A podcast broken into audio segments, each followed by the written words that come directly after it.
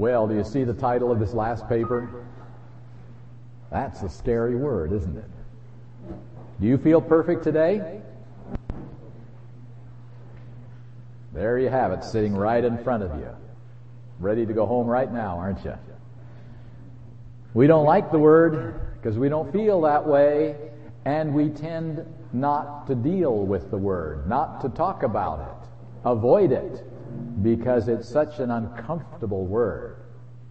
What I found with scary words like that is if you look them straight in the eye, they aren't quite as scary as you think they are. They sometimes they seem like frightening things, but if you look at them carefully, they don't seem quite so frightening at all. Let's see what happens. Notice we have some definitions here.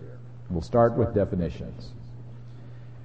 Definition of sin, either, number one, sinful nature, or number two, sinful character. Nature you inherit at birth, character you develop by choices. Sin is either our nature or it is our character. Now, once you've defined sin, you have automatically defined sinlessness and when it will occur, because sinlessness is just the opposite side of sin. It is either our sinless nature or our sinless character. Now, when can we have a sinless nature? When Jesus comes. All right? So if sin is nature, then sinlessness is nature, and it happens when Jesus comes. But if sin is character, by choice, and then sinlessness is character, by choice, then that can happen before Jesus comes. And now we can talk about something that no other Christian church ever whispers in their vocabulary. It's called the close of probation. Why is that word not used in other Christian churches? The other gospel won't allow it. You can't live without sin in this life. You will not be sinless until Jesus comes. Therefore, there is no close of probation. This is a term totally unique to Seventh-day Adventism. And we better know why. Only in definition two does it work, if sin is character and sinlessness is character. Well, that's the definitions of sin and sinlessness. Now, let's try perfection. Four different meanings for one word. Can you guess why there's confusion? Absolute perfection. Who qualifies? All right, yes. How about the angels? Don't they qualify? Well, look at what one-third of them did with their perfection. How about the other two-thirds who stayed in heaven? Now think about that for just a moment. Were they absolutely perfect? How long did it take for them to lose their sympathy for Satan? Four thousand years they had some sympathy for the one that God said had no place in heaven and was a murderer from the beginning. That one they had sympathy for. Should they have had sympathy for him? I don't think so. I think at the cross they had to scratch their heads and say, we put our sympathy in the wrong place here. We thought maybe he might have a point or two, but now we understand. They had to reassess their judgment, didn't they? That's not absolutely perfect. You make a judgment, you realize it was a faulty judgment, you restate your judgment. You rethink, and you make a new judgment. That's not absolutely perfect. No finite being can be absolutely perfect because that demands omniscience.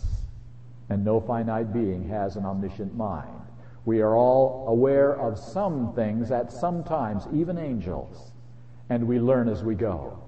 So only God, by definition, can be absolutely perfect. That word can never even apply to created beings. By the way, we'll be growing throughout all eternity. Can you guess, can you just guess what we'll be doing the first, let's say, two or three years in heaven during the millennium? We'll be going around to everybody, including John and Paul and Peter and Ellen White and all of the others, and we'll be finding out what is really truth instead of what we thought was truth. The things we were sure about on this earth, we had it all cut and dried. We had it all figured out exactly what the fifth and sixth heads are in the book of Revelation, and we know what the eighth head is, and we had it all. And we'll be sorting it all out in heaven saying, wow, was I stupid? I think we'll spend a couple of years doing that right at the beginning, and then we'll get on to bigger issues. But the real point is, we will have flawed judgment even in heaven that has to be corrected for maybe quite a while. I don't know how long.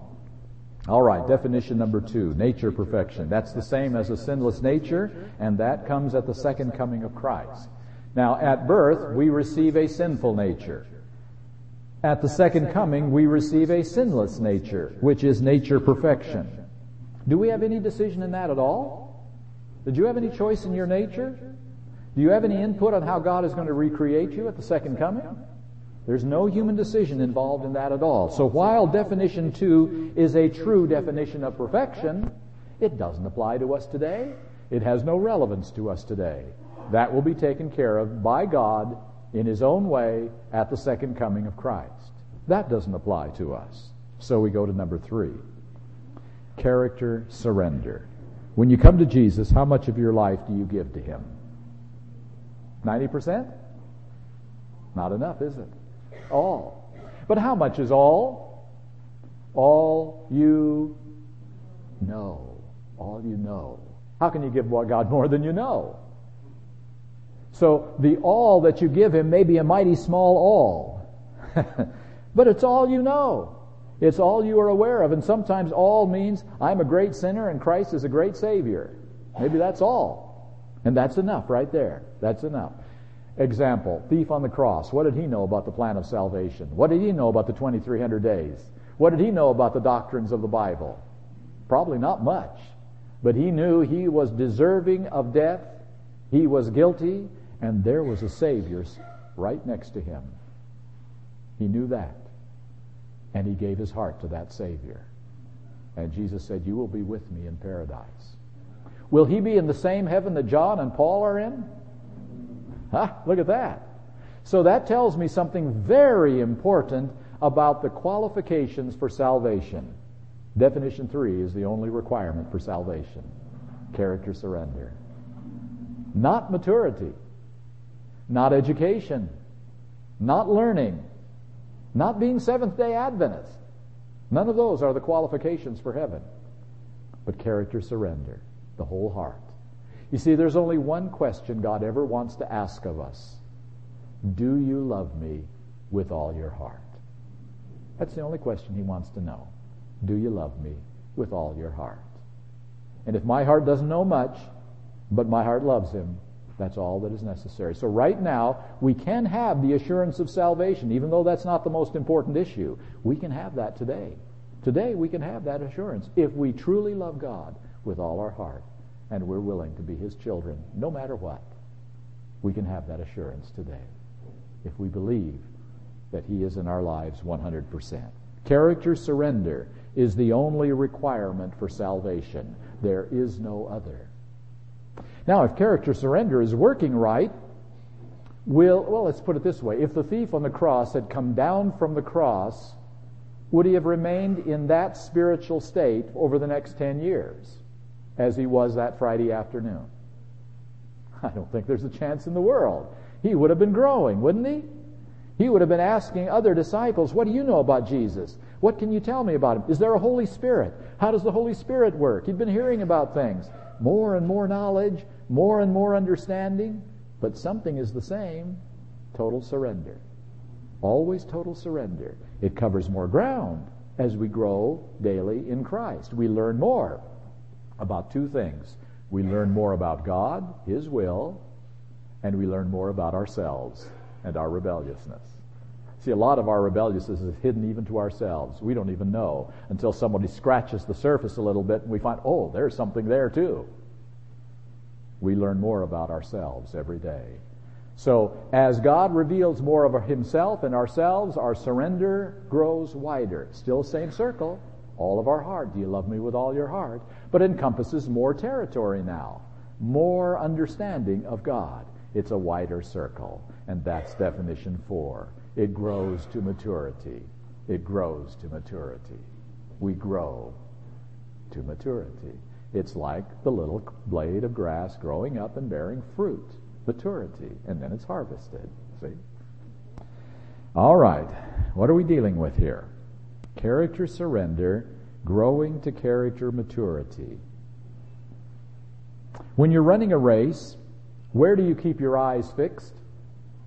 On that finish line over there around the track? Is that where you keep your eyes fixed as you run the race? Better not. It'd be flat on your face. Where should you keep your eyes and your focus fixed every moment of that race? Three feet in front of you. That's all you need. That's all that your, your, your focus needs to cover. Three feet in front of you. Watch the people to the side. Don't run into them.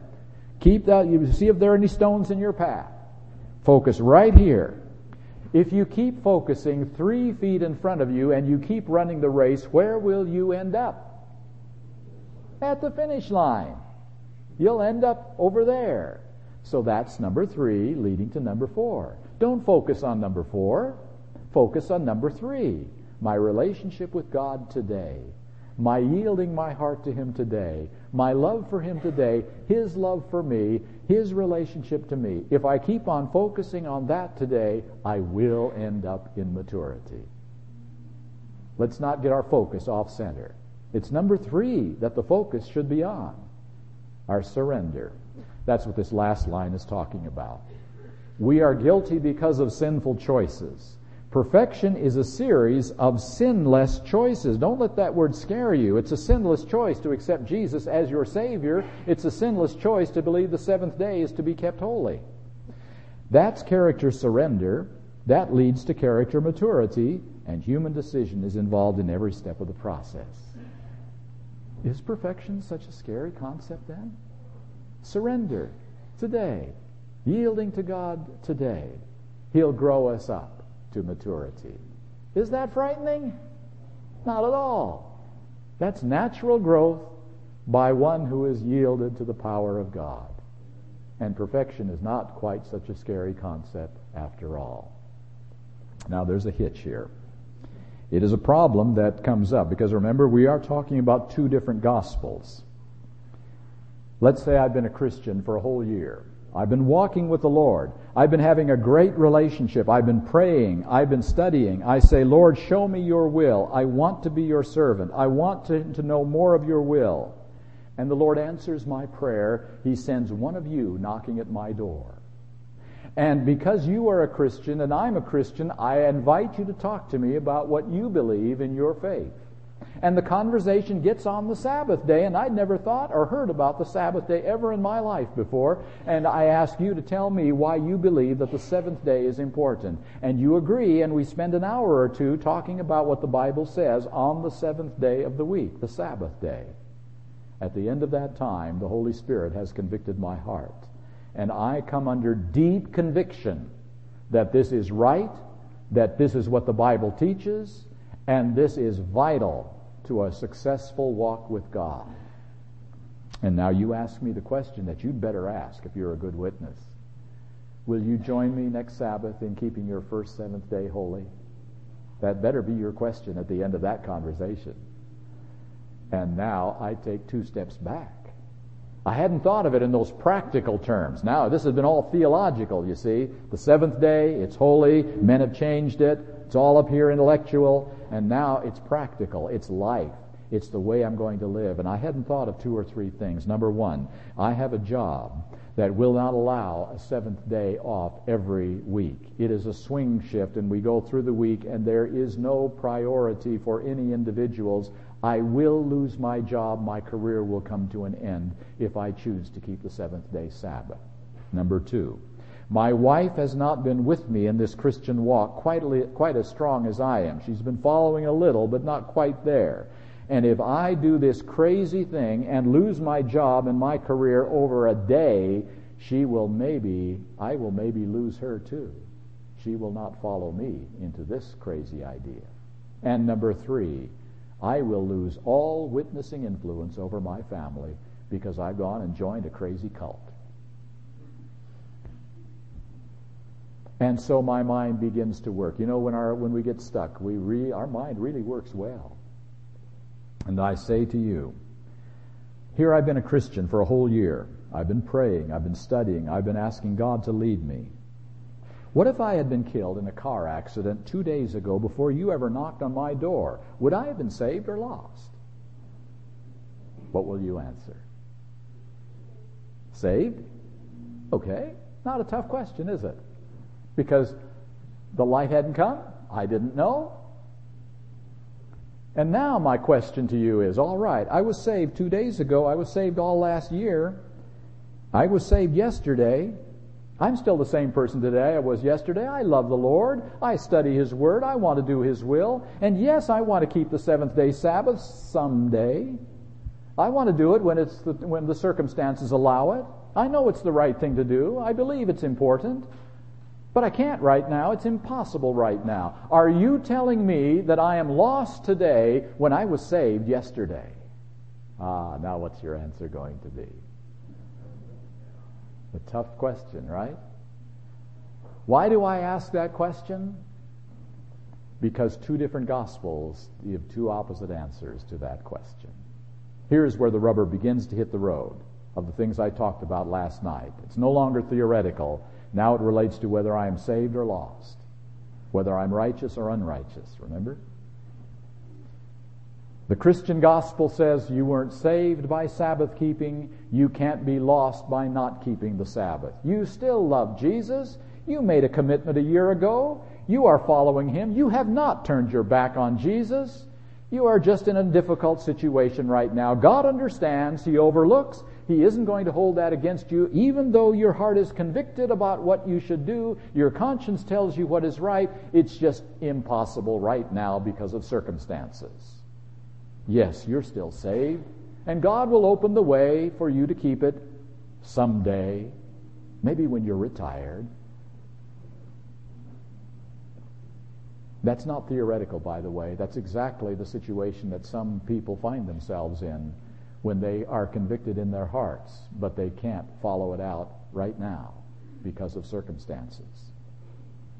Does the Christian gospel teach that? Yes. Does the Bible gospel teach that? No. The Bible gospel does not teach the same thing. Why? Is it because of the great sin of Sabbath breaking? Not really. Watch carefully. What is the first commandment that God gave in the Ten Commandments? Thou shalt have no other gods before me. What's a god? Anything that takes priority over loyalty to the Creator God. Can a job be a god? Can a wife or a husband be a god? Can family members be gods? Didn't Jesus say, if you love them more than me, you are not worthy of me? What have I just developed today that I didn't have yesterday? Three gods in the place of the true God. My job, my wife, and my family have taken priority over my love for Jesus. Now when Jesus asks me, do you love me with all your heart? My honest answer can only be, I love you with seventy percent of my heart. ten percent goes to my job, ten percent to my wife, and ten percent to my family. I love you most of the way, but I can't love you with all my heart today.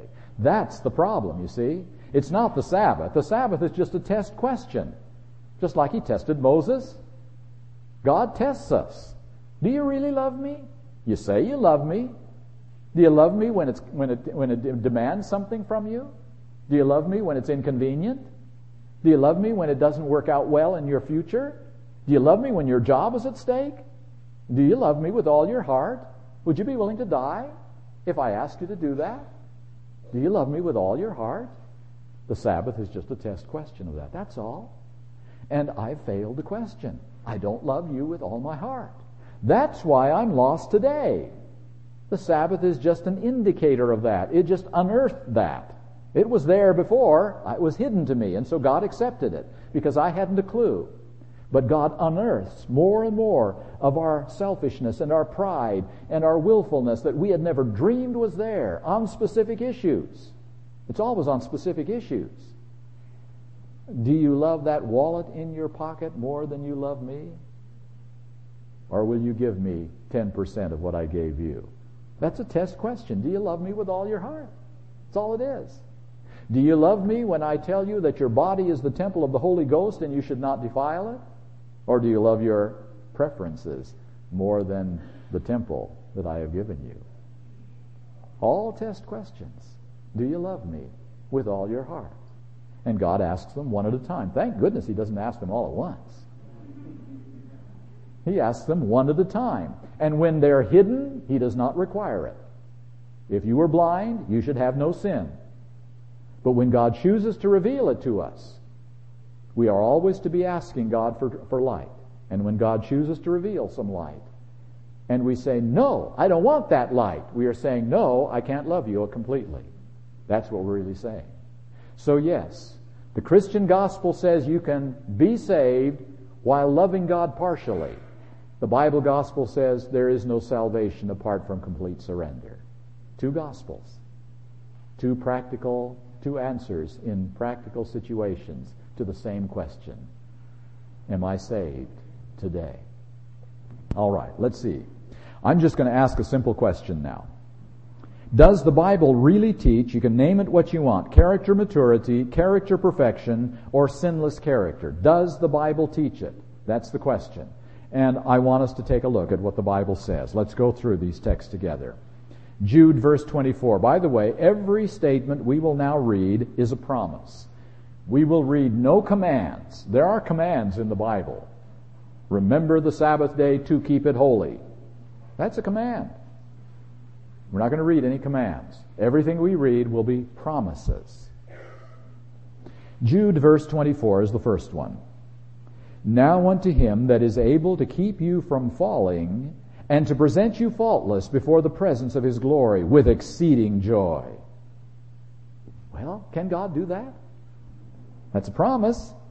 He is able to keep you from sinning. That's what he says. And he can present you faultless. Okay, promise number one. Let's go to Second Peter chapter two, verse nine. Second Peter two nine.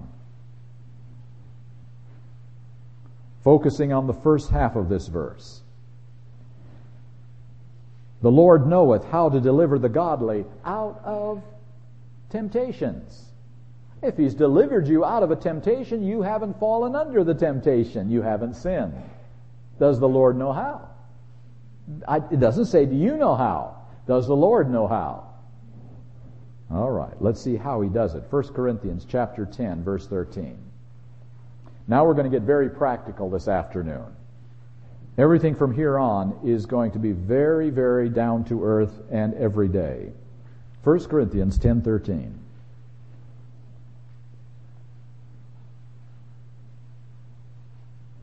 There hath no temptation taken you, but such as is common to man, but God is faithful, who will not suffer you to be tempted above that ye are able, but will with the temptation also make a way to escape, that ye may be able to bear it.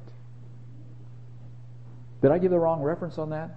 See, some of you still turning pages. First Corinthians ten thirteen. All right? Notice that. He will with the temptation also make a way to escape, that ye may be able to bear it. What if we took the way of escape for every temptation? Isn't that what we just saw? With every temptation, there's a way of escape. And he will not allow temptations to come to us that are above our abilities to handle. What if we took the way of escape? How many times would we sin? See the point? There is a way of escape. Now, what we want to know is, what's the way of escape? What is the way of escape? I have found some interesting things. I have found that it is a very hard thing for me to do, to sin against God while I'm on my knees talking to him. It's possible to sin, but it's hard to sin right there. It's hard to sin on my knees talking to God. Something about that that doesn't make sin very comfortable. And that leads me to another conclusion that has struck my mind. I have found when a very enticing temptation, James one fourteen, comes to me and I am pulled strongly toward that temptation, I don't feel like praying right then, somehow. I'll pray later, Father. I'll get around to it. I, I, I plan on talking to you, but right now I'm just going to think about this for a while. Isn't that the way it goes? When there's a very enticing temptation coming to us, prayer doesn't seem quite so attractive. It doesn't seem quite so comfortable. Uh, you don't feel quite uh, like you want to get on your knees right then. Why? Because you know good and well if you got on your knees right then, all of a sudden the glamour and the enticement of that temptation would disappear, and you don't want that to happen just yet. You don't want it to happen, let's be honest. Otherwise, you'd be on your knees right at that moment saying, take this thing away from me, I don't want it. But we do want it, so we don't pray. Prayer is a powerful, powerful way of escape from a temptation that comes. But it's not ambulance prayer. Lord, help me, I'm in huge trouble. Get me out of my mess. It's preventive prayer. Hey, most of you here are working in some health allied field. Is preventive medicine or restorative medicine the better option? Better to have a great team of heart surgeons or never have a heart attack? Which would you prefer? Preventive prayer is better than restorative prayer. It is. Preventive prayer goes like this. Father, I have a problem with, and name the single biggest problem you're facing in your life, the one that drags you down most often, the one that makes you feel most guilty and bad about yourself. Name that. Identify it. Don't play around, just identify it. Specify it. Write it on a piece of paper if you have to. Name it before God. I have this problem with. And then say, Lord, I am tired of having this problem. I lay this on the altar before you right now. I am going to give you this problem. It's bigger than I am. I can't deal with it. I lay it on the altar. I turn it over into your hands. Lord, I'm going to keep praying this prayer, specific and persistently, until I have victory over this sin in my life. You and I are going to talk a lot about this particular sin for the next week, month, or even year if it takes that. We're going to talk about it every day. Two or three times a day, you're going to get sick and tired of hearing me talk to you about this problem.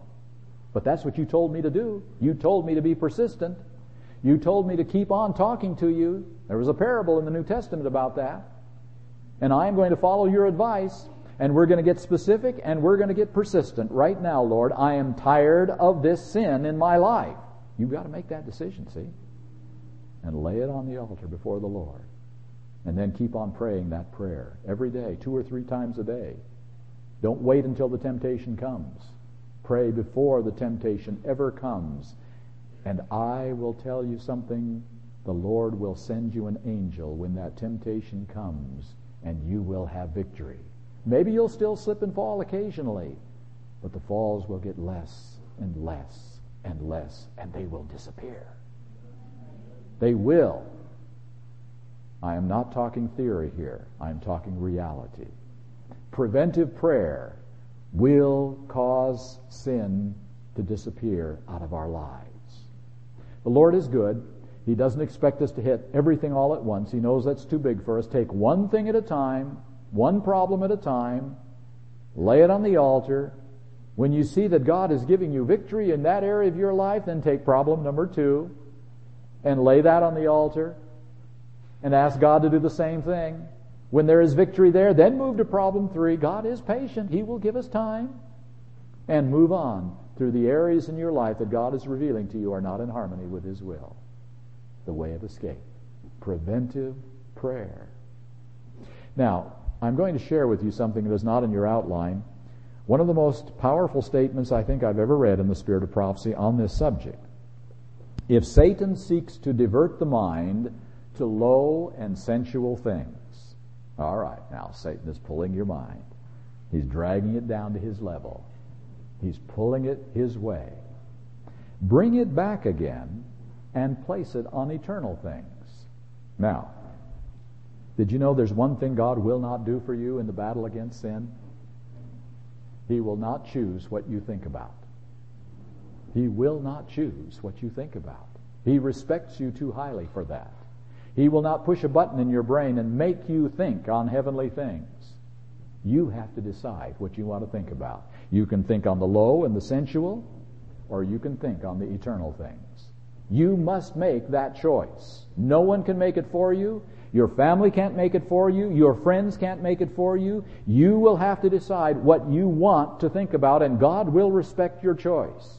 He will never override your choice. So the one thing God asks of you, you see, this is a cooperation. There is a little part that we play and a big part that God plays. The little part that we play is crucial to the process. We must choose to think about eternal things. Now, how do we do that? How do we do the part that we must do? All right, I've mentioned one, that's prayer. There's another one. It is something that we have t- almost totally lost sight of. We are a very sophisticated generation. We have all the technology at our disposal. We have things that our, our ancestors would never have dreamed possible, but they knew something much better than we do. They had a, a clue about something that we have lost completely. Why do we need to memorize Scripture? All we need is a little computer in our hand. Punch the text and there it is. We've got five different versions that we have in our briefcase. We can pull anyone out and we can read the text right in front of us. We don't need to memorize Scripture. Hmm. Have we lost something very valuable? Have we lost the greatest deterrent to temptation that God has ever devised? It is written. Isn't that what Jesus said in every case? It is written. Now, it really doesn't matter what text you choose to memorize. Really. You can choose whatever suits your fancy. Because if you can manage to memorize, let's say, four verses of Scripture, you've got two minutes of time on eternal things. If you can manage to memorize a whole chapter of the Bible, you've got ten minutes of time on heavenly things. See, the Word of God in all its parts is powerful. It doesn't really matter which part you like best. Take what you like best. If you can manage to memorize two chapters of the Bible and that temptation comes plowing into your head and you immediately start to repeat those verses of the Bible that you have memorized, you have twenty minutes of time on heavenly things and away from the low and the sensual. That's what I'm talking about. Time away from what Satan is pulling you to down here. Time on eternal things. And you know what? By the time twenty minutes has gone by on eternal things, this over there isn't going to seem so attractive anymore. It doesn't seem to have much drawing power anymore. All of a sudden, it's just kind of, eh, who cares? And before, it was pulling you like everything. Memorizing Scripture. Powerful weapon. And there's another way. Some people find it easy to break out in song when a temptation comes to them. It's even easier to memorize a song than a text, isn't it? The words seem to flow more easily. So if you can just break out in singing, not in church, okay, but other places. Just break out in singing when the temptation comes, there's a powerful way of escape also. Okay, there are three, and you can think of others. There's prayer, preventive prayer, there is memorizing Scripture, and there is singing. All ways of escape, and all getting the mind on eternal things. All right, now notice what happens. When the Lord sees the determined effort made to retain only pure thoughts, do you see what He's looking for? Do you really mean it? Do you want to think on me, on eternal things, or do you want to think on this stuff down here? I want to know what you want. That's what He's asking. Are you serious, or are you playing games? Do you want to let your mind dwell on this and kind of meddle around with it and let it roil around in your head? Or are you wanting to think on eternal things? Which do you want? That's what He's asking. When He sees you're serious, now the power starts. See, the power hasn't even started yet. All of these things that I've suggested are just avenues to the power. He will attract the mind like the magnet. Catch that? Here's Satan pulling the mind this way. Here is Christ. Now you've given Him permission. He's pulling the mind this way. Who's going to win that battle, folks? Who's going to win? Not Satan. Satan is a defeated foe. If you give God permission, He will pull the mind that you can't control toward Him. And then He will purify the thoughts. Now that's where the miracle takes place. You see, there are some people who have strong willpower. They can decide, I'm done drinking. I've seen what it costs. I don't like it. I quit right now. They can quit smoking, throw the cigarettes away, never touch them again the rest of their lives. There are some who can do that. Not everybody can. Some can. But there is not one of us with the strongest willpower going that can control our temper, our emotions, our discouragement, our pride, our selfishness, our ambition, our jealousy, our bitter spirits, and you name it. You just go on. No willpower is good enough to control those thoughts in our head. The sins of the spirit are far more difficult than the sins of action, drinking and smoking. And yet, which do we think are the most serious? Got it all reversed, don't we? The sins of the spirit, the sins of what's going on up here in our mind, the selfish, the proud heart, that's the impossible thing to change. That will take a miracle of God called purifying the thoughts. How will God do it? I don't know. I'm going to guess right now. See, what happens is when something comes to our sight or our hearing, things start to click in our minds because we've formed habits and patterns and pathways. And those pathways lead to results in our bodily system. Have you noticed that when somebody says something cruel to you, your face starts to get red? Why is that? All of a sudden, your brain is transmitting things to your bodily organs, and things are changing in your body. And there are various hormones being released and all sorts of things, and adrenaline starts to flow, and the whole thing starts to move into action, and you say things that you wouldn't have thought about saying ten minutes ago. God has to rewire some brain circuits, doesn't he? Doesn't he? When that same input comes into our eyes or our ears, instead of following those pathways to make the face red or whatever else, all of a sudden they go through different pathways, and they come out in different ways so that we can smile instead of frowning. For the very same things that came to our eyes or our ears. Don't tell me that comes by willpower. That comes by a miracle of God. It's going to take God's miracle if there's going to be a purifying of the thoughts. So here you see there is a little bit that we do. We get our minds on heavenly things. That isn't the solution. That's just the way to get to the solution. The solution is asking God to perform things that are impossible for the human mind to do. And that's the miracle of the new birth, which needs to be repeated rather often. It's a miracle of having self die and Christ live within, the hope of glory. So the miracle is in the purifying, and then it says, He will enable them to cleanse themselves from every secret sin. Who will? He will. Notice the steps. We choose to place our mind on heavenly things. That's our business. Then God pulls the mind toward Him, He purifies the thoughts, and He cleanses us from secret sin. There are the steps of First Corinthians ten thirteen. But she doesn't stop there. The first work of those who would reform is to purify the imagination. Ah, now we've hit it, folks. Where does sin really, really take place? Now, I've been with you for almost twenty-four hours. I have talked to you, and I have circulated among you. I have watched you, and I, as best I can tell, you are all ready for translation right now. Aren't you? I haven't seen anybody lose their temper. Not one angry word have I heard. I have heard nobody criticize someone else. I've heard no gossiping. I have heard no, no, no angry words or thoughts. You're all ready for translation, aren't you? you look, we look good in church, don't we? We really look good. We wear our best clothes, and we wear our best personalities, don't we? Especially if we're sitting with someone we want to impress. We especially look good then, don't we?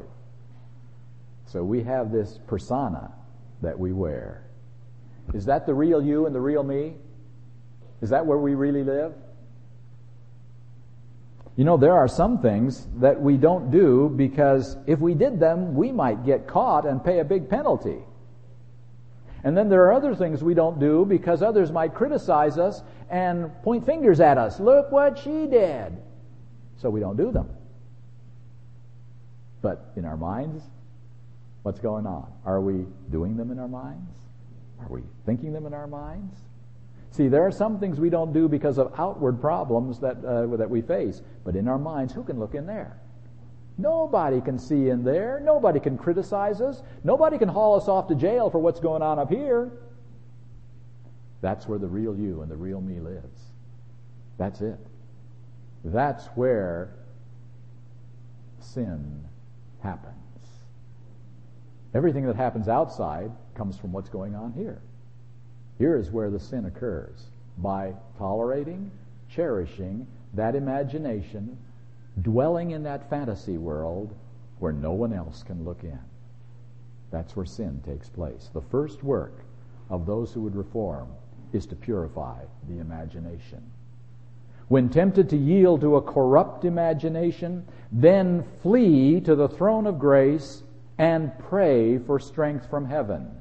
Notice the word in there is flee. Don't walk. Don't wait till Sabbath. Don't wait till prayer meeting. You get on your horse and you flee as fast as you can because a robber is about to take your eternal life from you. We're afraid to death of robbers on the street, aren't we? He'll take a few dollars from us, and then we let Satan steal away our eternal life right out of our minds and just sit there and watch him do it. You flee to the throne of grace. In the strength of God, the imagination can be disciplined to dwell upon things which are pure and heavenly. What strength? A miracle-working power of God once again. It's going to take a miracle to get this imagination pure. Don't ever, ever think it's going to happen any other way. You're going to have to pray for the new birth miracle, the new birth transformation, death to self, the most incredible thing that can ever happen to a human being when self truly dies and Christ lives in its place. In the strength of God, the imagination can be disciplined. If you want the reference, it's Mind, Character, and Personality, Volume two, page five ninety-five. Does First Corinthians ten thirteen have some secrets locked away for us? A way of escape for every temptation that comes to us. All right, let's go on. What's that? The reference? Mind, Character, and Personality, Volume two, page five ninety-five. Second Corinthians, chapter ten, verse five, right here. Product warning. You know, on your things you buy, there's a warning label. On some things, here's a warning label. The text we are going to read now will demand such faith in what you are going to read that you're going to have to believe the impossible. If your faith isn't very strong today, you'd better not go any farther in this study. You are not like what we're going to read next. You will not like it. If your faith isn't really strong, let's try them out if you're willing. Second Corinthians chapter ten, verse five. Casting down imaginations and every high thing that exalteth itself against the knowledge of God, and bringing into captivity every thought to the obedience of Christ. Now, where does that come down on the scale of believability? Every thought in captivity to the obedience of Christ? Well, how many sins would we be committing then? Simple question. Now let's let's get simple questions, and then we'll deal with difficult questions. How many of Christ's thoughts were in captivity to his heavenly Father? What was the result in thirty years of his life? No sin. So if every thought is in captivity, sin is impossible. This text says every thought of ours can be in captivity to our heavenly Father, which means we will not be sinning from this day forward to the rest of eternity. And we look around and we say, well, that's not right. Who was doing that? I haven't seen anybody that way. Now, I'm not that way for sure. that text must mean, well, I don't know what it means. Just like Jesus and the disciples, right? Jesus said, I'm going to die. The disciples, I wonder what he means. I wonder. That, that, I have no idea what he means. And right here we're doing the same thing.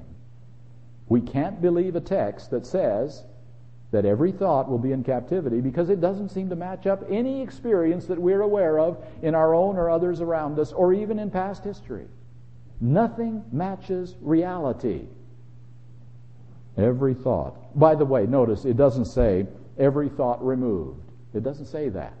It says every thought in captivity. There will be thoughts that come to us for all of our lifetime till Jesus comes. And God says, just place them in captivity. I know that you can't stop the thoughts from coming, but you can put them in captivity. I will take them if you will let me. So this text says that we can give every negative, wrong, evil thought into captivity to Jesus Christ. That's what the text says. We're going to have to believe the impossible to believe this text. Let's try the next one. It's not easier, it's worse. Galatians chapter five.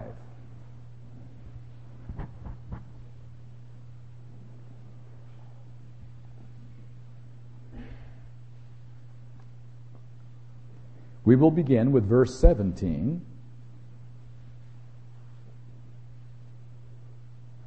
Which says, the flesh lusteth against the spirit, and the spirit against the flesh, and these are contrary the one to the other. So here's the flesh, it's pulling this way. Here's the spirit pulling this way. They're opposite. They don't work together. They pull opposite directions. Now notice verse sixteen. Walk in the spirit, and ye shall not fulfill the lust of the flesh. All right, let's break it down. Let's get real here. Let's not play games. Let's not be superficial. Give me a one-word substitute. Try to remember what we said this morning in the sermon time. Give me a one-word substitute for the phrase, the lust of the flesh. One word to replace the lust of the flesh. Anyone brave enough to try? Temptation. Temptation. James one fourteen. The lust of the flesh that we are drawn by. Now, simpler question. Give me a one-word substitute for the phrase, fulfill the lust of the flesh. Sin. Okay, now let's read the text. Walk in the Spirit, and ye shall not sin. That's what the text says. Walk in the Spirit, and you shall not. It doesn't say will not. It says shall not. You shall not sin. You just won't sin. And then we say, what in the world is going on? I've been walking in the Spirit for ten years now, five years, whatever it is. I've been born again, and I'm still sinning. And I ask other people, and they're still sinning. I think I asked you last night if you would let me follow you around with a video camera for about a month and see if you were sinning or not. And no one volunteered. Not one. So what in the world is this talking about?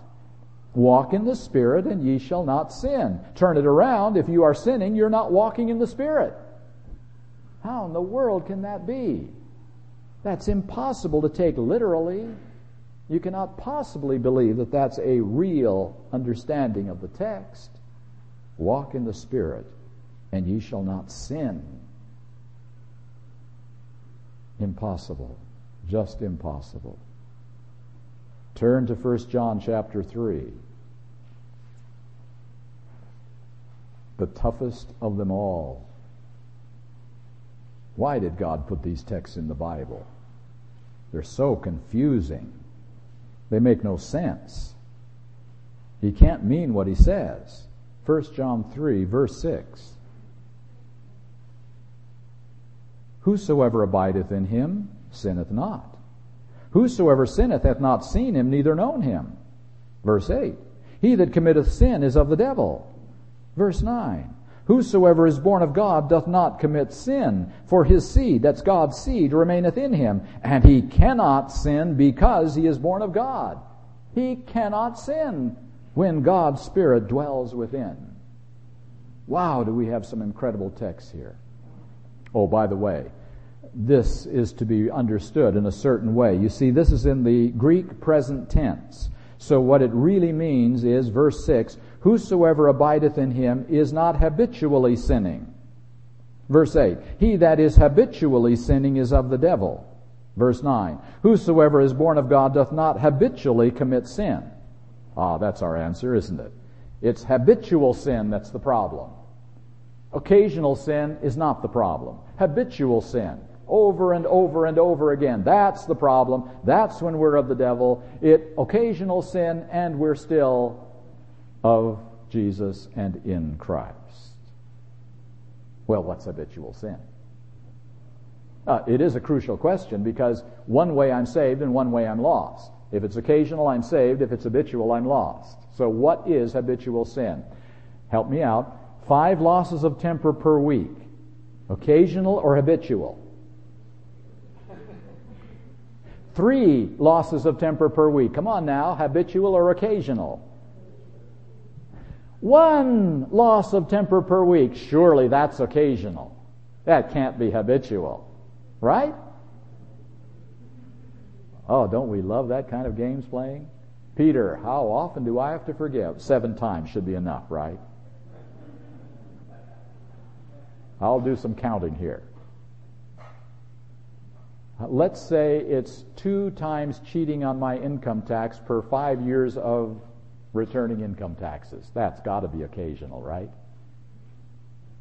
Oh, the games we love to play. Do we really want to go down that road?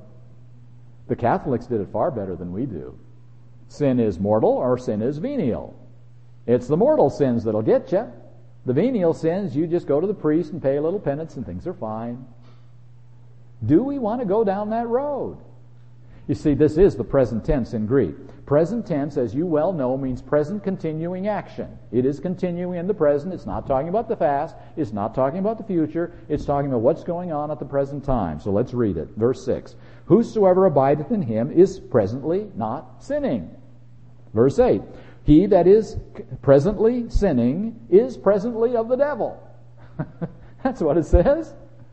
It's present action without regard to the past or the future. Presently sinning means presently of the devil. You see, there's a very, very simple statement. It goes like this. Christ in, sin out. Sin in, Christ out. Can't be any other way, can it? Is Christ going to dwell in the heart that is rebelling against him? Is Christ there when our face is red and our mouth is uttering words that we would never want to utter in front of even the minister in church? Is Christ there? Is Christ controlling? Is the Holy Spirit there? Walk in the Spirit, and you can't do that. Did Jesus walk in the Spirit? What was the result? No sin. Are we walking in the Spirit? Well, not all the time then, are we? And what does that mean? Now, by the way, these texts that we have just read, read, they are the impossible texts of Scripture. They are the ones that don't make any sense, that are not accepted. Here is a possible explanation for all these texts that we have just read. It's like the old farmer back in the days when they hauled their produce by mule power to market. And the old mules were pretty stubborn creatures. They were very reliable, but very stubborn. And they knew when the load limit had been surpassed by ten or fifteen pounds, and they shut down. Farmers got tired of that because they wanted to get more produce to market. So one farmer comes up with an idea. Son, go get that delicacy that we can't afford, that favorite food the old mule likes more than anything else in the world, and bring it out right here in front of his nose. And he holds it right in front of his nose. And the old mule's ears perk up. Why, this is something new. Better than getting hit with two by fours all the time. And that old mule starts out after the delicacy. And fa- the farmer says, Son, move down the road. Keep in front of the mule. And the son does as he is told, all the way down the road to market. About five feet in front of the old mule's nose. Now, you see, mules are very smart, but they aren't quite smart enough. Because the mule hasn't figured out ten miles down the road that he hasn't gotten one inch closer to what he started out for. I call that a donkey promise. And that's what our scholarly friends tell us these promises in the Bible are all about. God knows it'll never happen. He knows we'll never be able to stop sinning. But he puts these texts in the Bible so we'll get up off our duff and try. Just like the old mule. God gives us donkey promises. Now, I gave you the country boy version of this. Let me read now the scholarly version of this by someone not too far from where we're sitting right now. Does perfection re- represent a destination that the believer will actually reach at some point in time, or is it instead an ideal which, like the navigator's star, keeps the Christian traveler on the right course throughout his journey? You ever expect to get the stars? No, you just look at the star and head in the right direction, don't you? We see then that statements affirming the possibility of perfection serve the purpose of encouragement rather than prediction.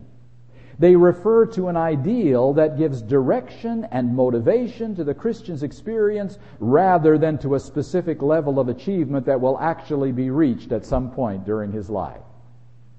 That's the donkey promise in scholarly language. You'll never reach it. God never intended for you to reach it. But he put it there in the Bible so that you will aim for it.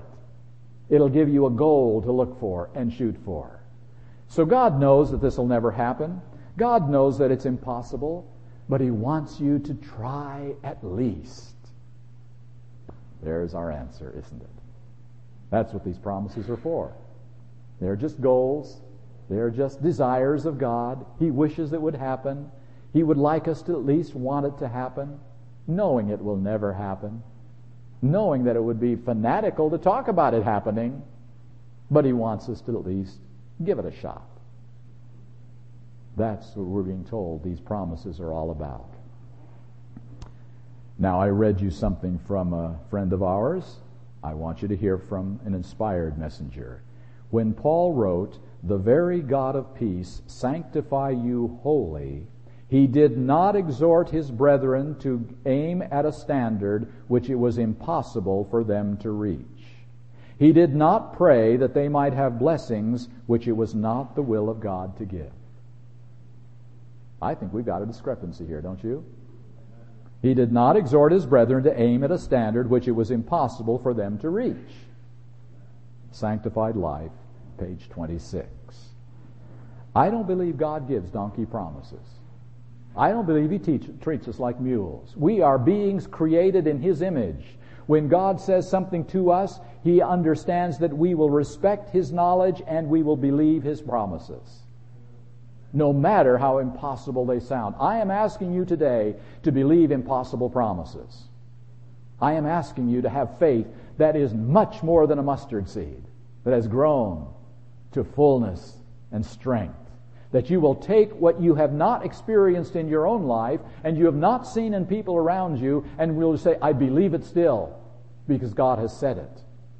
And I want that to be experienced in my own life, and I will move in that direction knowing that God can provide the power. I am asking that, that you believe the impossible, because that's what the Bible is all about, isn't it?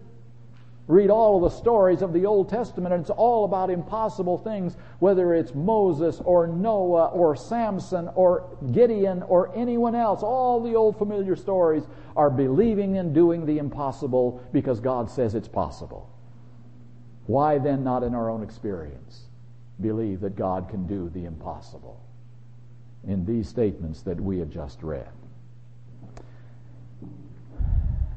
Now, I wish, I wish with all my heart I could stop right there and say we've said enough. But because we have two gospels going right now, I have to do one thing more or my conscience isn't clear. Right now, two gospels are competing for our loyalty, and they say different things.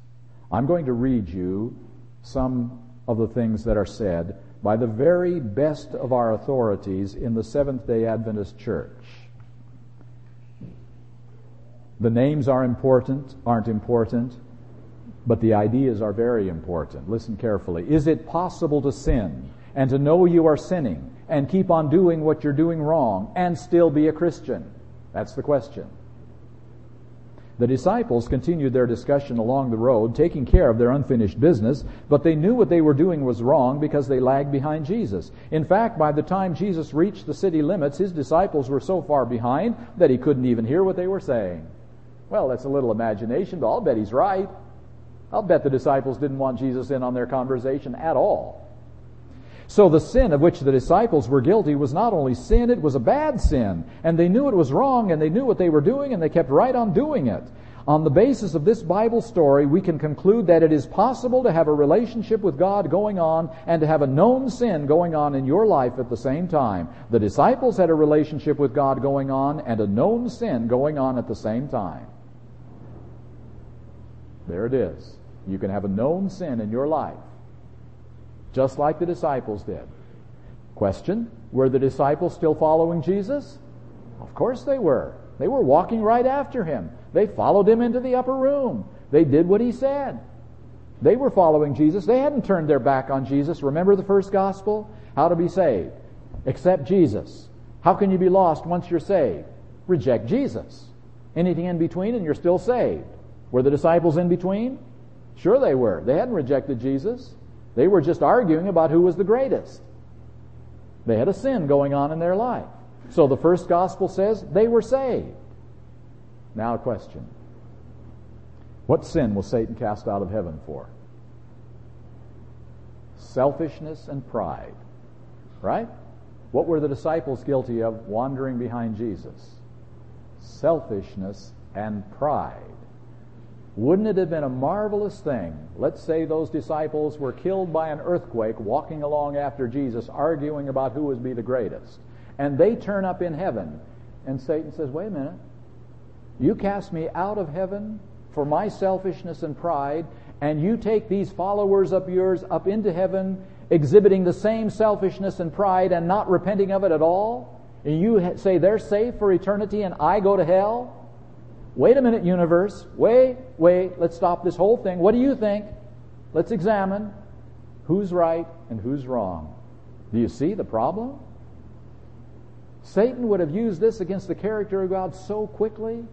Those disciples are right with you, and I am rejected for doing the very same thing, and neither one of us have repented. This is all before repentance, remember. The disciples took a while before it got through to their thick skulls. We're asking the question, were the disciples in a saving relationship with Jesus while they were arguing about who would be the greatest? Remember he had to say to Peter, when thou art converted, strengthen thy brethren. When thou art converted, and he'd followed Jesus for quite a while. So we've got a problem here. We've got a problem. Well, let's try another statement. Uh, I can give you a whole bunch, but I'm just going to select two or three. Stumbling under grace, falling into sin, does not deprive us of justification, neither does it bring condemnation. So you sin, you're still under grace. You are do not lose your justification, and you are not condemned. Neither does it bring condemnation. All right, let's see what else uh, we might come up with. A Christian is still a child of God, even when he or she stumbles and sins. God views these sins as part of the maturing process, and the person does not come under condemnation. So what is sin? Part of the maturing process. It's just happening, and you don't come under condemnation for it. When God looked at the life of David through the eyes of Jesus, he saw only a perfect person. David committed many sins. His behavior was despicable, but he lived a repentant life. Hmm. When David was sitting up in his upper room, plotting the murder of his most loyal soldier so he could have his wife, is that a repentant life? Is it? First gospel? Yes, it is. I've asked the question, was David in a saving relationship with God during the year that followed after his sin with Bathsheba until Nathan the prophet confronted him? And the first gospel answers yes, and the second gospel answers no. There the two gospels come to the bedrock level. That's where the rubber hits the road. Can you be saved while sinning? First gospel, yes. Second gospel, no. If David had been lost, he continues, it would not have been because of his adultery or committing of murder. He would be lost because he did not keep a faith, trust, dependent relationship with God. Ah, which went first? Losing the relationship or committing adultery and murder? Or losing the relationship caused him to commit his adultery and murder. Was he walking in the Spirit? How could he be? He had chosen to do something he knew in his heart was dead wrong. Even common sense would tell him that. And he could allay his suspicion, his conscience, with the words, I'm a king and I can do anything I want, but his conscience knew better. His conscience knew better. He wasn't fooling himself. He was rationalizing himself, but not really fooling himself. We've got serious problems here from the best authorities on righteousness by faith in the Seventh-day Adventist Church, because Ellen White puts it this way.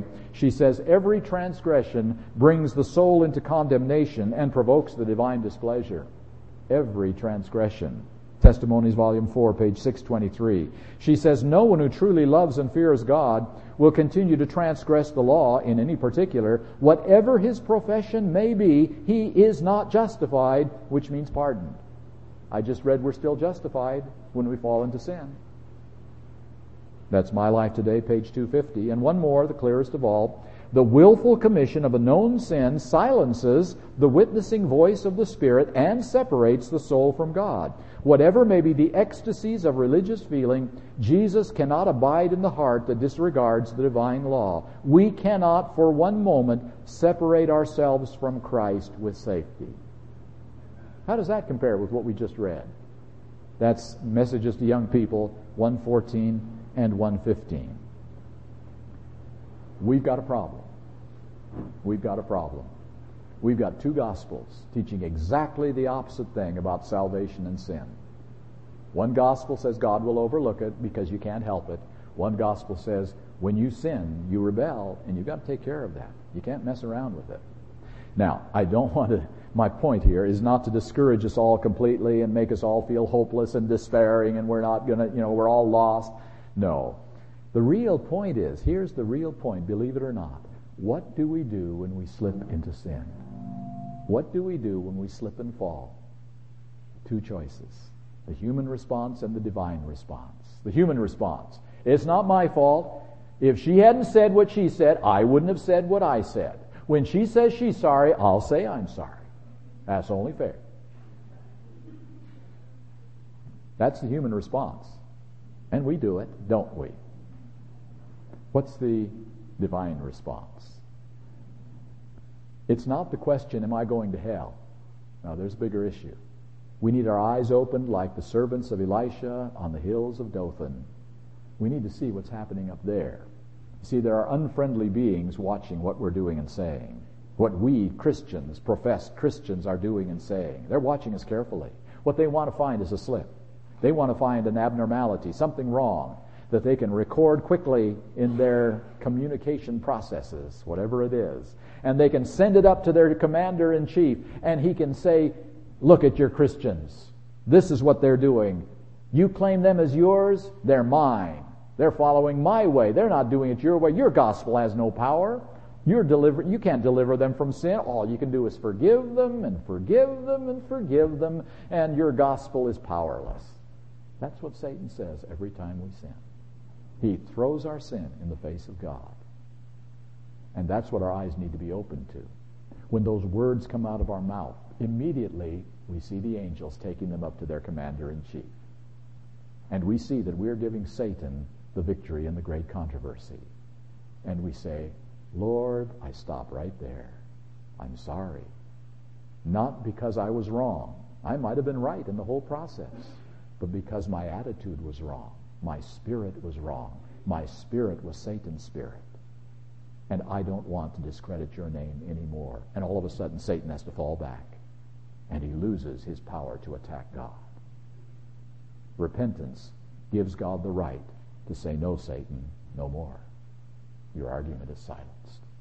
It gives God that right. So you see, we have two options: rationalizing, defending, or repenting the moment of sin.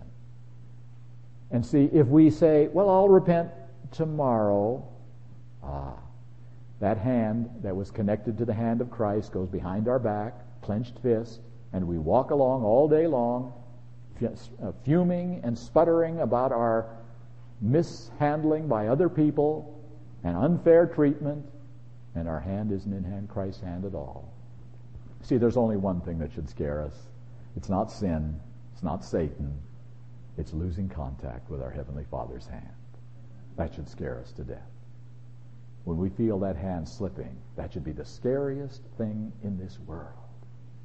And the only thing that matters to us, contact, once again. See, this is not yo-yo religion, as some claim it is. Well, you're in Christ, and then you're lost, and then you're saved, and then you're lost. No.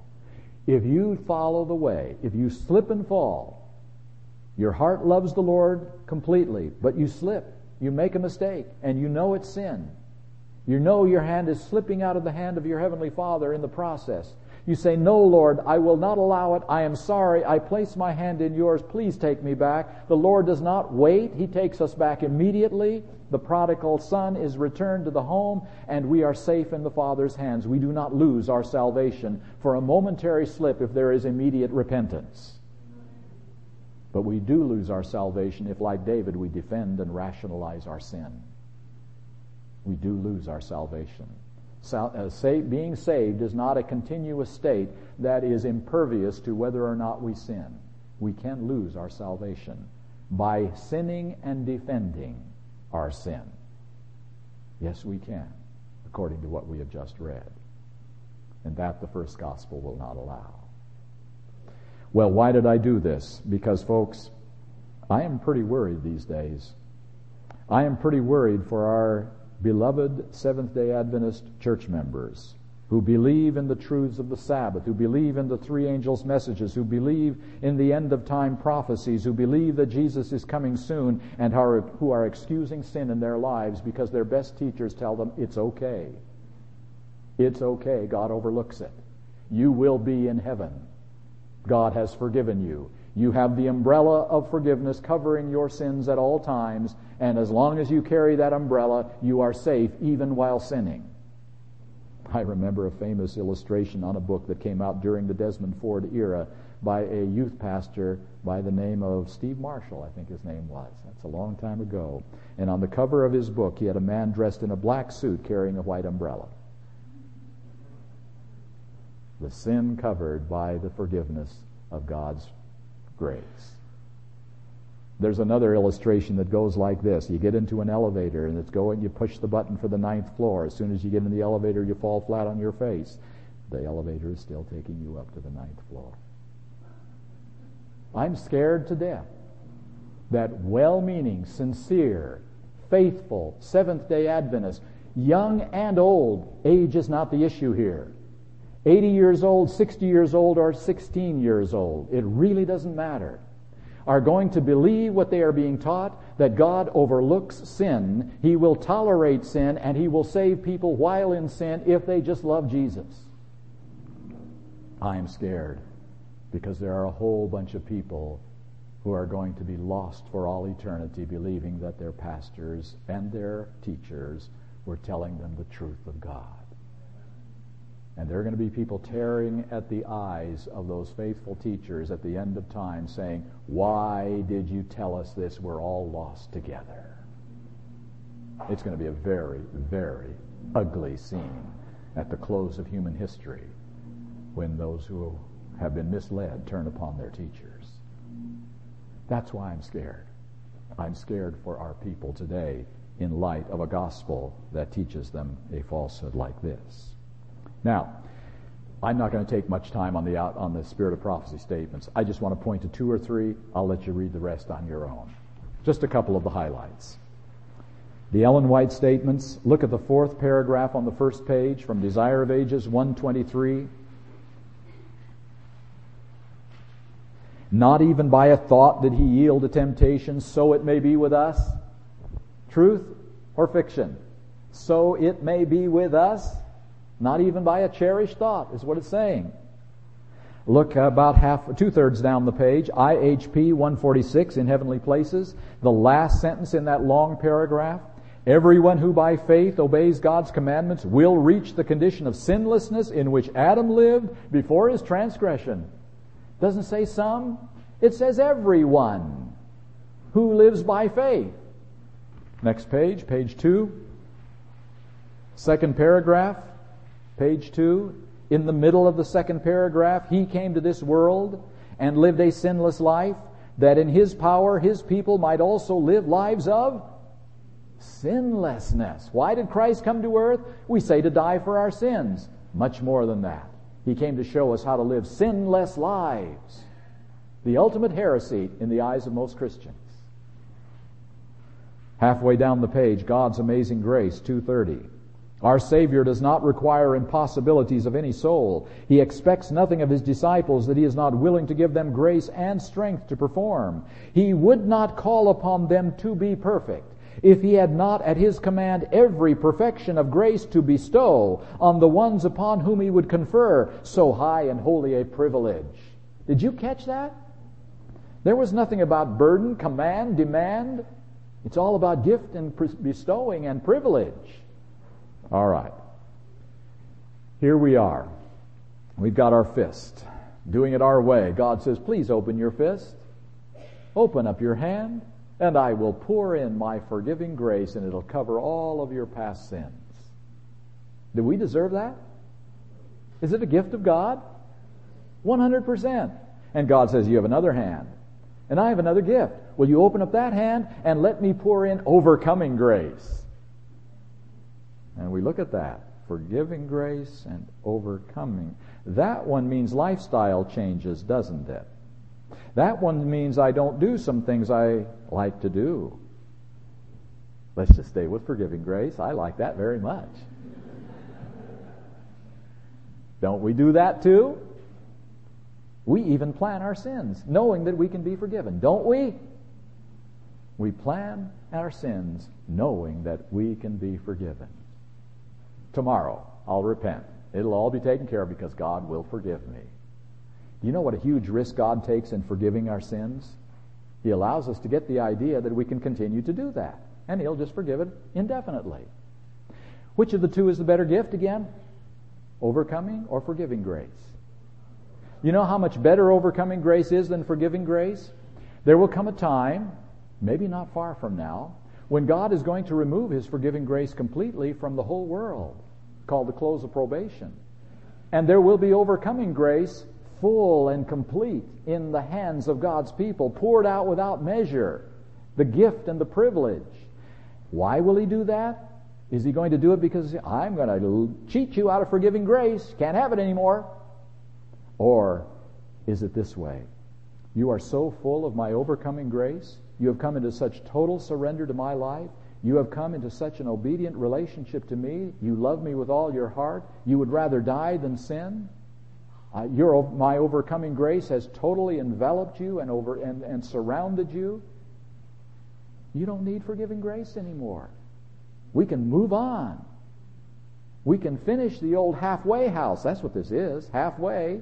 Get us out of the guilt of sin and the burden of sin so we can get the real grace, overcoming grace. You don't need this anymore. What you don't need, we'll take away, and the whole universe can see that the gospel has power to save to the uttermost, that the gospel has power over all sin, that Galatians five and Second Corinthians and First John mean what they say. They are not pie in the sky. We will prove it by overcoming grace and the close of probation, showing that overcoming grace is all we need for the rest of eternity. Never again will we need forgiving grace. That's how much better overcoming grace is than forgiving grace. It's a gift of God's grace. It is not something we achieve. Turn to page three. Third paragraph on page three. He who has not sufficient faith in Christ to believe that he can keep him from sinning has not the faith that will give him an entrance into the kingdom of God. Do we have faith today? Do we have the faith that will give us an entrance into the kingdom of God? Then we have the faith that He will keep us from sinning today, tomorrow, next day, next week, next month, if we have that faith. The next two paragraphs talk about Enoch, and then a marvelous statement two-thirds down the page, and there are Enochs in this our day. Wow. Have you heard a person ask, do you know anybody who's, do you know anybody who's perfect? What a question. The question should be, does God know anybody who's perfect? Here's our answer. There are Enochs in this our day. God knows. And that's all perfection is for, by the way. For God's knowledge, not for ours. Well, have we answered the question, does the Bible teach character perfection? You decide for yourself on the evidence. I have only one more question. It's a short one. Won't take much time. If we are saved by surrender, definition three, not maturity, why have I burdened you with maturity for this last hour? If you're not saved by sinlessness, you're saved by surrender like the thief on the cross, you're not saved by maturity, why all the talk about maturity?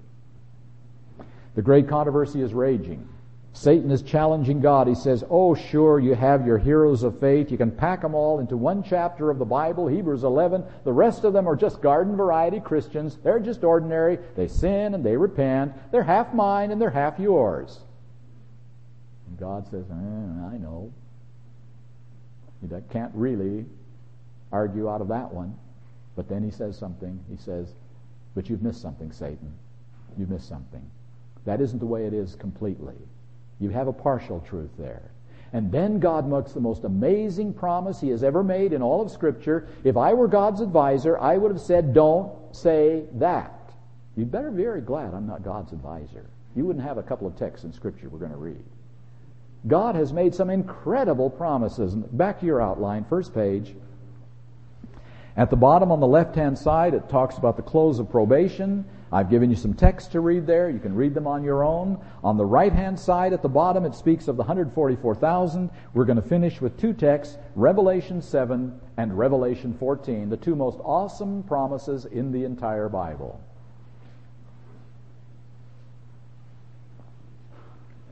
Four angels on the four corners of the earth, holding the winds of destruction. Another angel comes out of the east with the seal of the living God. And here is what he says to the four angels, verse three. Hurt not the earth, neither the sea nor the trees, till we have sealed the servants of our God in their foreheads. And I heard the number of them which were sealed, and there were sealed an hundred and forty and four thousand of all the tribes of the children of Israel. Part one of the promise. I will not destroy this earth until I have a sealed generation. That's part one. Now, what does that mean? Revelation fourteen. By the way, please note that Revelation fourteen has two parts to it. We are very familiar with the three angels' messages, starting with verse six. But they are that is preceded by the description of the one hundred forty-four thousand in verses one to five. The three messages are given with power by this group called the one hundred forty-four thousand.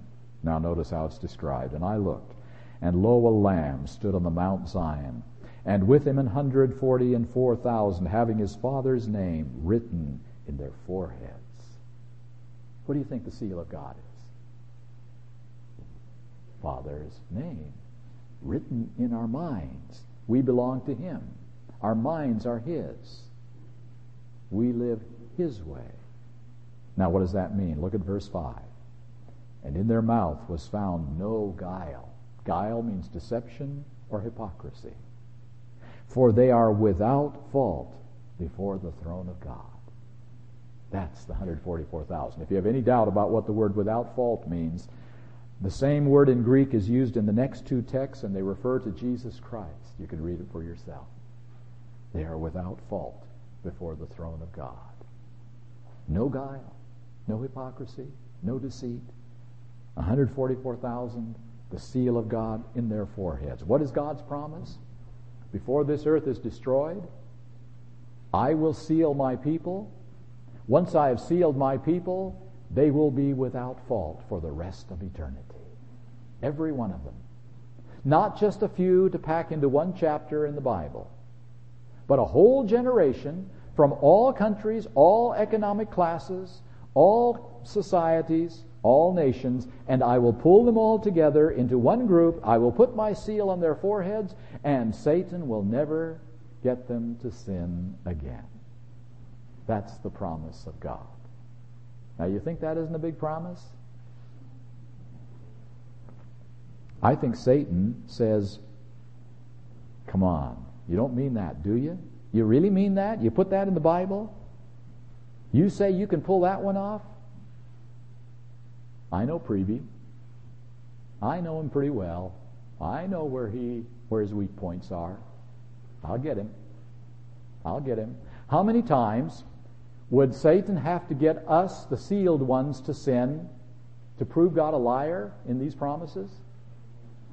One person, one time, out of a whole generation of sealed saints.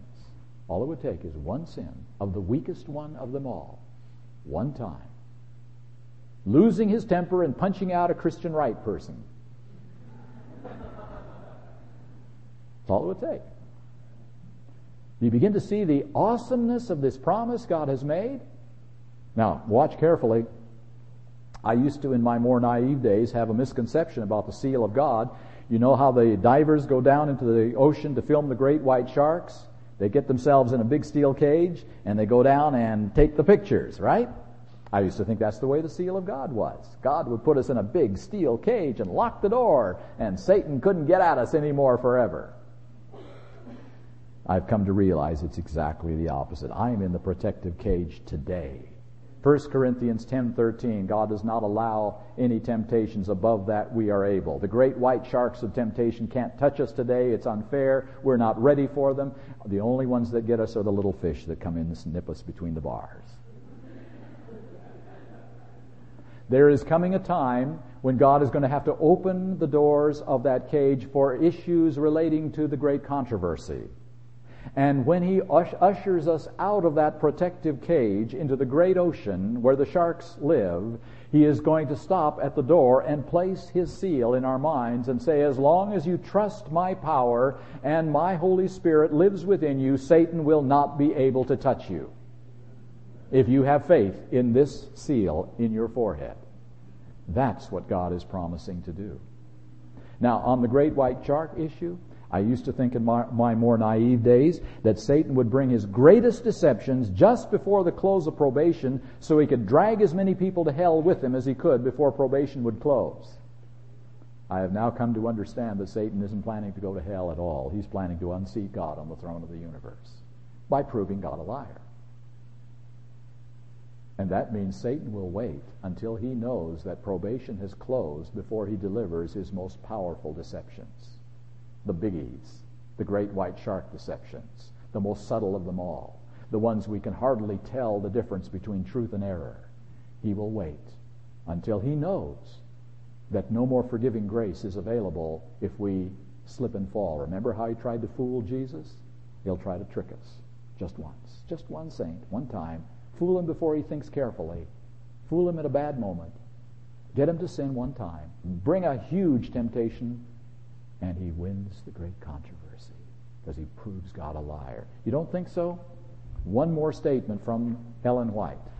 First page of the Ellen White statements, halfway down the first page. I want you to read this one carefully. First page, halfway down the first page. Desire of Ages, six seventy-one. The very image of God is to be reproduced in humanity. The honor of God, the honor of Christ is involved in the perfection of the character of his people. Whose honor? Not the one hundred forty-four thousand, not mine, not yours, not the Adventist church. God's honor. Because who does the perfecting? God does. It's his gift. And if God can't pull it off, where does his honor go? Where does Christ's honor go? Satan wins the great controversy because God has proved that his way doesn't work. His promises are not fulfilled. Are you beginning to see why I would advise God not to make this promise? This is the hugest of all promises God has ever made in six thousand years of sin's history on this earth. He will have a whole generation of sinless, fallen human beings. Not just one, Jesus Christ. But we'll have a whole generation of those who have not only had fallen natures, but have developed those fallen natures into ugly habits of sinning by a lifetime of rebelling. And that will be turned around by his overcoming grace and they will be without sin. And Satan will see this as the most amazing thing that he has ever witnessed throughout all eternity. A whole generation who aren't listening to him anymore, and they were just a few months ago. That is the ultimate miracle of all miracles, far bigger than Moses leading his people through the Red Sea. That was easy compared to this one. This is the impossible of all impossibles, and that's why I've been trying to ask us to believe the impossible.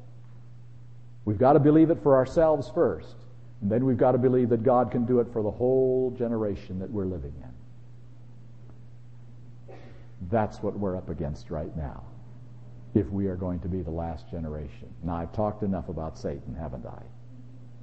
Do you think God or Satan is going to win this thing? All right, so do I. That carries a price tag. And here is the price tag. Here is the condition.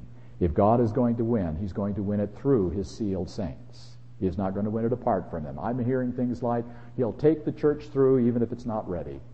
Well, then he loses the great controversy. How can that possibly be? God has never done his work apart from his church and his people. Not in all history. He has delayed his promises when his people were unfaithful, hasn't he? All through history it's been that way. Why should he change at the last moment? God will not force anyone to do it his way. So that means that he will only seal his people when they are ready to be sealed. That's the price tag. My great-grandfather's generation wanted with all their hearts to be that last generation. If you read some of the, um, the statements made at the eighteen ninety-three General Conference by those who were speaking, particularly A T Jones, who knew that his message was to prepare a people for translation. He knew that. The prophet had told him that. And he was absolutely certain that by eighteen ninety-three, the, ha- the latter rain of the Holy Spirit better be falling, because this was the time for translation.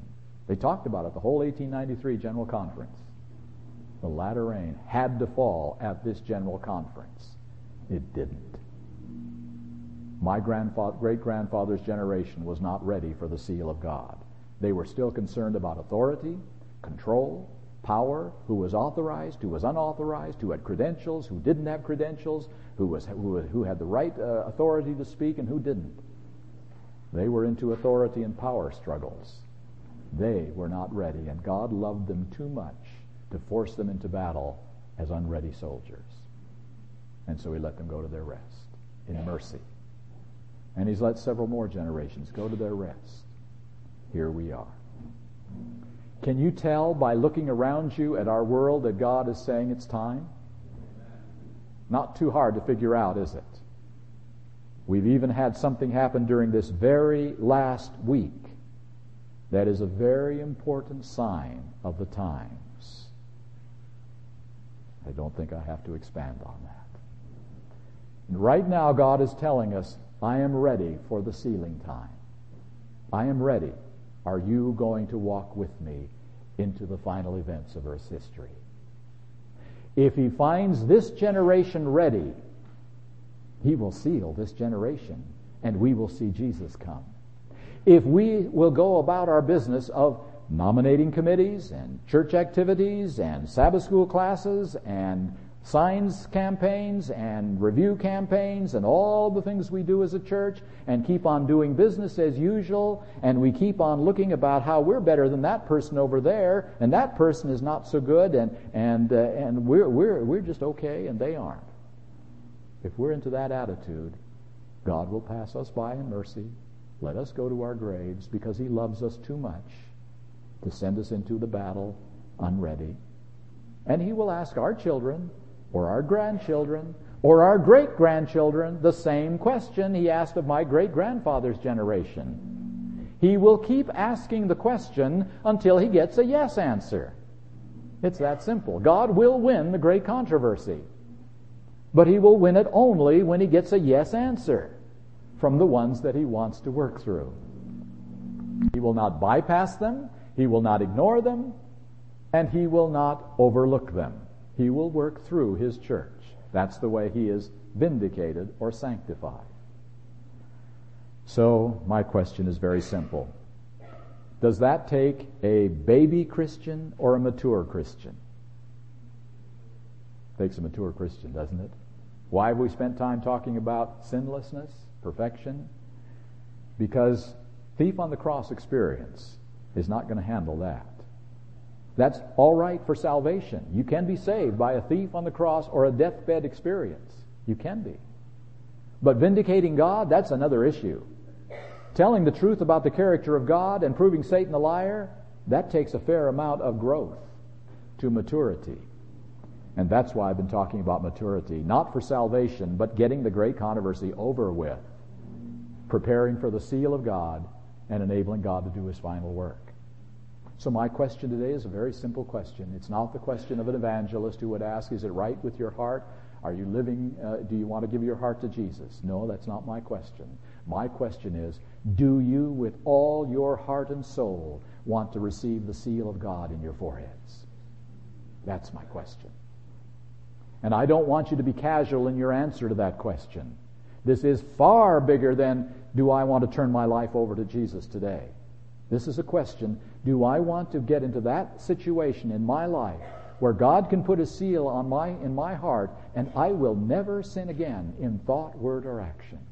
I will die before I do that. Are we ready to move into that experience? I'm not going to ask you to raise your hand, put your name on a piece of paper, but I am going to ask you to do something. I'm not going to ask you to walk out of this, of this auditorium without doing anything. I'm going to ask you to go home. Find that place where you talk to God all alone. Wherever it is, might be in your room, out under the trees, wherever it is. That place where you and God talk together, I'm going to ask that you wrestle with God a little bit over the areas in your life that you know are still thorny areas, areas which are not reflecting the character of Jesus very well, areas where you feel bad about your witness to others, areas where you know the seal of God cannot be placed. I'm going to ask you to wrestle with God in those areas. It'll take wrestling, like Jacob. That's why it's called the time of Jacob's trouble, which is still ahead, but we can. There's a foretaste of it right now. We'll be wrestling with God, agonizing with God, pleading with God for victory, asking God to do miracles in our lives, purify our imaginations, get our minds like the mind of Christ. Remember, that's where we started? Let us have the mind of Christ. We need to be pleading, supplicating with God for that. It's not enough just to make it a prayer now and then. This needs to be the big issue of our lives. Not graduating from school, not a career, not activities that we will be proud to put on our resume, but receiving the seal of God. That's all that matters for a Seventh-day Adventist. Believing a different gospel, because no other gospel will get us off this earth. Billy Graham's gospel may save people, but it will not end sin on this planet. It'll go on for hundreds of years with that gospel. Only this gospel, the Adventist gospel, can end Satan's rule on this planet. And that's what Seventh-day Adventism was called to be. We were not called to save more people than the Baptists. If we can save them, praise the Lord. We were not called to do that. We were called to vindicate God's name by obedience and submission and faith in God, believing the impossible promises. I want you to go home and wrestle with God on that issue. Will we be today Seventh-day Adventists down to our core? And that doesn't mean a set of doctrines. That means a mindset of total surrender to Jesus Christ in every area of our lives. Never asking, what is the least I can do to be saved, but what is the most I can do to tell the truth about God? That's Seventh-day Adventism. And that's what I want you to do. If you do that, this meeting and all of the other meetings will have been worth your time. You've sat, you've sat for a long time today, and it'll be well worth it. But if you don't do that, if you go on to business as usual, studying for tests, passing tests, going to work, getting paid, we've all wasted our time today, you and me together, if business as usual is the order of the future. So I'm going to do a little pleading. I want us to get off this planet. And I think you are the ones that can help in the process. This group of people, remember I praised you a while back. I said something was happening that hasn't happened before in my lifetime. I believe it really is. I don't think, I'm, I'm, I'm not kidding you here. I believe there is a movement afoot that Satan isn't going to be able to derail completely. I think you're the heart and soul of the possibility of that movement if you're willing to go all the way and not stop halfway down the line with a half gospel, but take the real gospel and ask for overcoming grace in its fullest measure. That's my appeal for today. I'm going to pray, but remember, my prayer will not solve the problem. My prayer will only be for me. You have to pray for you. It'll be one by one that we all link hands together and join as God's final people. Will you kneel with me?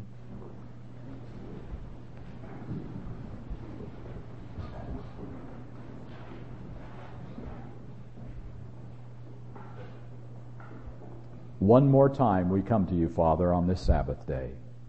One more time we come to you in repentance, realizing that we have dishonored your name in more ways than we can even remember, that we have given Satan credibility by our willfulness, by our rebellion, by our stubbornness. And Lord, we're sorry. We really are sorry we've dishonored your name. And in your great mercy, you have not cast us off. You have not rejected us. You have still held us as the apple of your eye. You have protected us. You have cared for us, and you have loved us. And we thank you to the bottom of our hearts. And right now, Lord, I pray that this generation, this generation, young and old alike, without any difference, may be the generation that will actually receive the most important gift in the entire world, the seal of the living God. Lord, I pray that this will happen. I pray that we will desire this more than anything else in our lives, that we will prioritize our lives to make sure that this is the goal we are striving for. Nothing else really matters. We want to be in heaven. We want to see Jesus come. We want to be part of that final generation. Thank you, Lord, for hearing our prayer one more time. Thank you for understanding our weakness, our frailty, and even our inability to understand the issues clearly.